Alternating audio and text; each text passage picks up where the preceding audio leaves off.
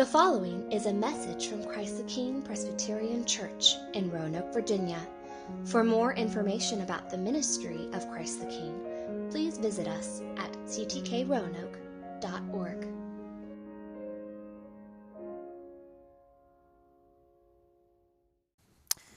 Good morning.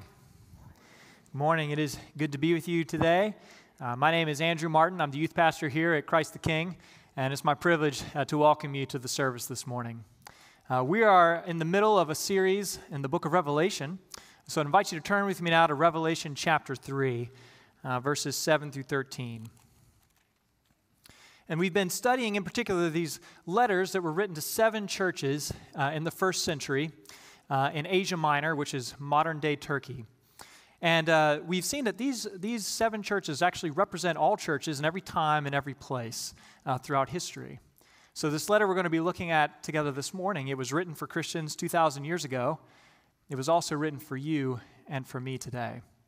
So with that in mind, please follow along as we read Revelation 3, verses 7 through 13. And to the angel of the church in Philadelphia write, "The words of the Holy One, the true One, who has the key of David, who opens and no one will shut, who shuts and no one opens. I know your works. Behold, I have set before you an open door, which no one is able to shut. I know that you have but little power, and yet you have kept my word and have not denied my name. Behold, I will make those of the synagogue of Satan, who say that they are Jews and are not, but lie. Behold, I will make them come and bow down before your feet, and they will learn that I have loved you. Because you have kept my word about patient endurance, I will keep you from the hour of trial that is coming on the whole world to try those who dwell on the earth. I am coming soon. Hold fast what you have, so that no one may seize your crown. The one who conquers, I will make him a pillar in the temple of my God. Never shall he go out of it, and I will write on him the name of my God and the name of the city of my God, the new Jerusalem, which comes down from my God out of heaven, and my own new name. He who has an ear, let him hear what the Spirit says to the churches." Friends, this is the word of the Lord. Let's pray together. Well, Lord, we come before you this morning, and Father, we thank you that you have spoken to us out of your love and out of your kindness. Thank you that you have spoken true and encouraging words, and we ask that as we dig deeply into these this morning, that you would open up our ears, open up our minds, open up our hearts to understand and to also believe the promises that you make to us. And we pray, Father, that by your grace that we would believe these things and that we would be strengthened to hold fast to your word in all circumstances. We pray this in the name of Jesus. Amen. Well, if you love the water, you have come to the right state. Here in Virginia, we are blessed with many natural waterways. In the southwest part of our beautiful state, you can go over to the Roanoke River, or you can head over to Smith Mountain Lake. You can head over a little further east to Lake Anna, or enjoy the James or Maury Rivers. And if you like something a little bit bigger, you can, of course, head down to the beach, and you've got as much water as you could ever ask for right there. And if you have ever been to one of those larger bodies of water, whether it's the Atlantic or perhaps Smith Mountain Lake or Lake Anna, you've probably seen people participating in a very fun activity, speedboat tubing. You know what I'm talking about. You sit or you lie on an inflatable tube. You attach a rope to that tube, and then you take the other end of that rope and you latch it to a speedboat. And then the driver cranks the engine and let the fun begin, as you go flying, or in my case, many times crashing through the water. And you know that if you've ever seen this, or if you've ever participated in it, you know that as you're flying across that water with the engine cranking, the wind is like a giant vacuum cleaner just pulling on your body, like it's about to just suck you right off the back of that tube. And the waves are no longer waves. No, they have transformed into these bucking broncos that are doing everything they can to fling you into the water. And so when you're tubing, you have to keep a firm grip on the tube, or your ride will be a very short one, as it has often been for me. And this picture of hanging on tightly to an inner tube is a picture of what the Christians in Philadelphia were doing. They were keeping their grip on God's word, and Jesus commends them for this. Look with me at the beginning of verse 8. Jesus says to them, "I know your works." And then a little bit further and later in the verse, he explains what those works are. He says, "You have kept my word and have not denied my name." In verse 10, he goes on and speaks more about this. He says, "You have kept my word," about patient endurance. The Christians in Philadelphia, they were holding fast. They were keeping their grip on God's word. They were remaining loyal and obedient to Jesus. But unlike the fun of speedboat tubing on Smith Mountain Lake, for the Christians in Philadelphia, this was not even remotely close to a joyride for them. No, holding fast and keeping God's word in Philadelphia was difficult, and it was dangerous. Look with me in verse 9. He says, "Behold, I will make those of the synagogue of Satan who say that they are Jews and are not, but lie. Behold, I will make them come and bow down before your feet, and they will learn that I have loved you." This verse indicates that the Christians in Philadelphia were facing opposition and persecution from enemies of God, described here as a synagogue of Satan. And the Christians, they were facing these things from a position of great vulnerability. Look with me again in verse 8. Jesus says, "I know that you have but little power." The Christians in Philadelphia were people of little power in themselves. One commentator suggests that the reference to little power may be a reference to the small size of the church in that city. But whatever the case, it would have been easy for these brothers and sisters who had little power in themselves to feel unimportant, to feel afraid, and maybe even to feel forgotten, as they felt the force of persecution prying at their fingers as they fought to keep their grip on God and His word. And just like back then, Christians today face forces that pry on our fingers as well. Many times in the face of these forces, we are small, we're vulnerable, and we're often very afraid. If you read the news or publications like Voice of the Martyrs, we read unspeakable stories of Christians who, even today, suffer persecution and torture and death for keeping God's word and remaining loyal to Jesus. In other parts of the world, it's a different kind of struggle. People who are seeking to care for their families may be leveled out in their careers. Reason for not receiving that job promotion: following Jesus. And even here in the United States, although our challenges are different, we may feel our faithfulness challenged when we are misrepresented, when we are dismissed or canceled, perhaps even slandered or ostracized.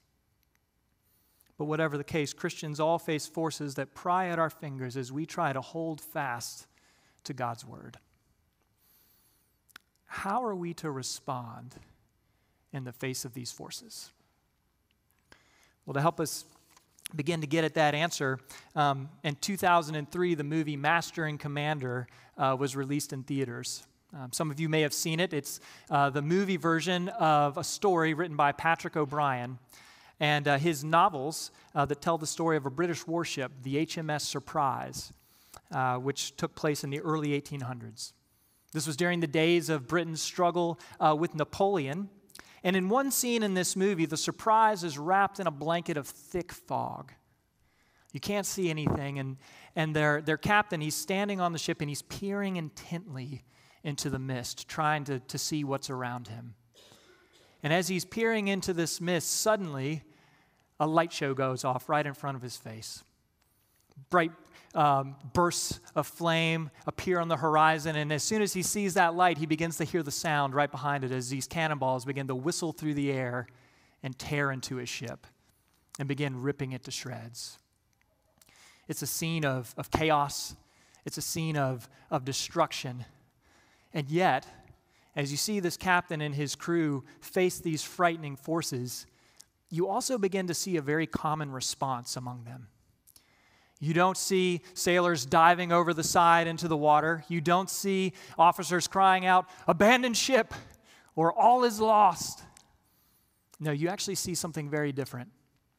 The camera zooms in on this one very weather-worn seasoned sailor, and he holds up two leathered fists to show the words scrawled across his knuckles.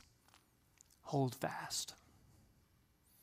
And you begin to hear officers cry out to their men, "Hold your position! Hold your position! Courage now!" And these sailors, they continue to hold their position. And they continue to face the fight that's before them. And friends, this is a picture of what those Christians in Philadelphia were doing, and it's a picture of what Christians today are called to do as well. When we face forces that pry at our fingers, we are to hold fast and to keep God's word. When we hear stories of persecution, we keep our grip. When we face cancellation, when we face ridicule, we remain loyal to Jesus. And in this passage, like those officers who did not abandon their men, but rather came alongside them and called out words of encouragement and gave them guidance, our leader, our King Jesus, he is present with us as well through his Spirit, and he calls out to us in this passage with words of promise, with words of comfort, with words of assurance that make it possible for us to continue holding fast, even when we feel like our fingers are failing.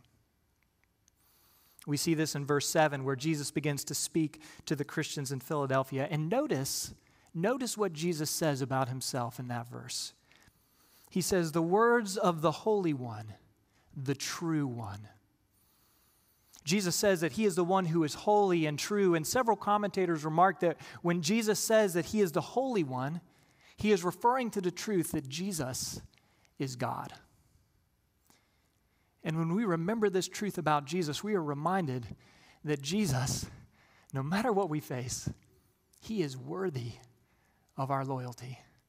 He is worthy of our obedience. And we are also reminded that Jesus, as God, he is also immeasurably powerful. That whatever promises we are about to hear in this passage before us, he has the ability to see those promises through and to keep them. He also calls himself the true one. He's powerful, he's present, and he is trustworthy. So, how does our worthy and powerful and trustworthy King seek to encourage his people this morning as we seek to keep our grip on his word no matter what we face? Well, we're going to see a number of ways that he does this, but before we do, I want to set before us a biblical lens. Like, imagine yourself putting on reading glasses for a moment. I want us to have this lens before us to help us understand Jesus' description of our works. Let me tell you what I mean. It says in verse 8, Jesus says that he knows their works, and then he talks about an open door that he set before them.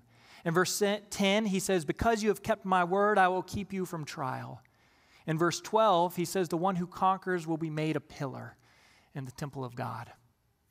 And it would be easy for us to misunderstand what Jesus is saying here and to slip into the error of thinking that somehow our works have earned the open door of salvation in verse 8, that our faithful keeping of God's word have somehow merited Jesus' help for us in verse 10, or that it is our conquering on our own steam and strength that has somehow earned our eternal place with God in his temple that we see in verse 12.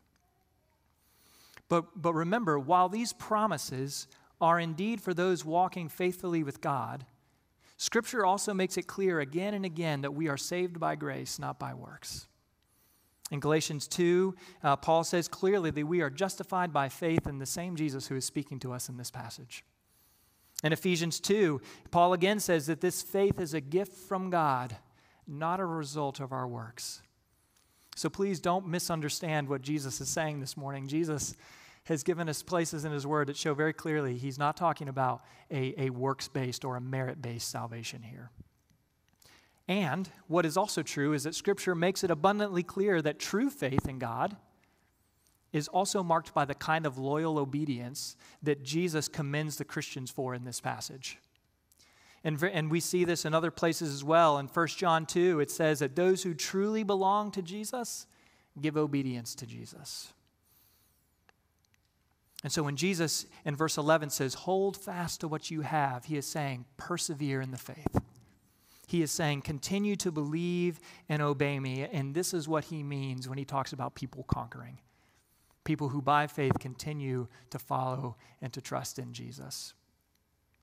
And again, the good news of the gospel is that just as we are brought to faith by grace, it is the same grace of God that makes it possible for us to walk in faithful obedience. There's the gospel is not, hey, I'll get you on the train, but then you've got to keep it rolling. That is not how our salvation works. When Paul was in prison, clinging to God's word, he says, I am able to do all things, not through my own toughness, not through my own resilience. He says, I'm able to maintain faith in God in prison because he is giving me strength. And in John 15, Jesus makes it clear that the only way we can bear good fruit is when by the power of the Spirit we are united to him. And so as we hear these calls to faithfulness in this passage this morning, I want you to be encouraged that it was God's grace that had called the Philippian Christians to faith in the beginning, and it was his grace that had enabled them to faithfully hold on to his word thus far. So with those glasses on, with that lens before us, let's return to that question. How does our worthy and powerful and trustworthy King seek to encourage us this morning? As by grace, we seek to faithfully keep his word no matter what we face. Well, let's begin by looking at verse 10. There Jesus says, because you have kept my word about patient endurance, I will keep you from the hour of trial that is coming on the whole world to try those who dwell on the earth. What exactly is Jesus promising right here? What is Jesus saying and what is he not saying? Well, to begin, Jesus is not saying that Christians will never suffer physical persecution or other kinds of hardships. And we know this because in John 16, Jesus himself tells us that we will experience hard things. He says, in this world, you will have tribulation. You will have trouble. You will have trials. So what is Jesus saying when he promises the Christians in Philadelphia that he will keep them from the hour of trial? Well, the overall context of Scripture makes it clear that Jesus is not necessarily speaking of physical protection, but of spiritual protection through a time of hardship. In Revelation, we see clearly that all people, whether they are a believer in Jesus or not a Christian, all people will endure hard things in life before the final return of Jesus. It is going to happen. But as Christians go through these hard times, Jesus promises that he will keep us from the hour of trial. In other words, that he will keep us spiritually safe by protecting us from hardening our hearts against God when we experience trouble. And instead, using these times to actually grow our faith and make it stronger. And that promise could be easy to take for granted, but if you're anything like me, when you've gone through difficult times, it's very hard to not have a soft heart. In fact, it's very easy to feel, at least with me, my heart began to feel more like a block of ice that's just getting hard. And so we need to hear this because we can't keep our hearts soft. But Jesus says, I know you will go through hard things. I know it will challenge your faith, and I will keep you through those times. I will give you a soft heart that remains faithful to the Lord no matter what you go through. Jesus also makes another promise to his people. Look with me in verse 9. He says, behold, I will make those of the synagogue of Satan who say that they are Jews and are not but lie. Behold, I will make them come and bow down before your feet, and they will learn that I have loved you. Jesus is basically promising to subdue the enemies of God, to subdue the enemies of his people, the church. And we need to hear this because sometimes God's enemies and the ferocity they can show against his church, those can feel overwhelming. I had a friend in high school who I will never forget, who loved sports. But he was by no means, he was a far cry from being the strongest athlete in our school. Well, one day we were in the weight room, and one of the guys who probably was a contender for being the biggest and strongest athlete in the school walks up to him, and he extended his arm and with a mischievous grin on his face said, hey man, let's shake hands. Well, this was no friend of my friend, and he had a sense that something was up, so he tried to dismiss it and kind of navigate his way away from him, but the guy was pretty persistent. So finally, my friend extended his own hand and began to shake his hand, and as he did that, this guy began to bear down on the bones with such intensity that it was crushing his hand. And he just sank to the floor in front of the whole gym, like, in tears, begging for this guy to let him go. Now, thankfully, someone intervened, and he did release him. But y'all, that is what it can feel like when the enemies of the church get their grip on God's people and just begin to squeeze. It can feel overwhelming. It can feel like we will never escape from their grip. And in those moments, it can be very tempting to want to release our grip on God and His Word out of the hope that maybe then they'll let us go. So we need to hear this promise. We need to hear this promise from our powerful King that one day He will break those grips, and that all those who faithfully follow the Lord will be delivered as our enemies are subdued. Now, I want us to be very careful here not to forget, please don't forget the rest of Scripture's teaching about our enemies. Please don't forget that we are called to love our enemies. Please don't forget that we are called to pray for and do good to those who persecute us. Please don't forget that we are to go with the good news of people who would kill us for Jesus' name, with the hope that they would actually come to know Him and be a part of His people. We must never forget or fail to do these things, and at the same time, this verse encourages us that there is hope on the horizon, that they will be subdued, that someone will intervene, and we will not be left on the gym floor begging for release, that we can keep God's word with the hope that persecution will come to an end. Finally, King Jesus calls to us with a promise of security and stability. Has anyone here ever played with Lincoln Logs? Yeah, I see your hand up there, yeah. Me too. We have Lincoln Logs at our house. Lincoln Logs are a lot of fun. Lincoln Logs are also very insecure, and they're very unstable. If you've ever, in a fit of being silly like me, tried to lift a Lincoln log set and move it to another location, the next word you're going to say is probably timber.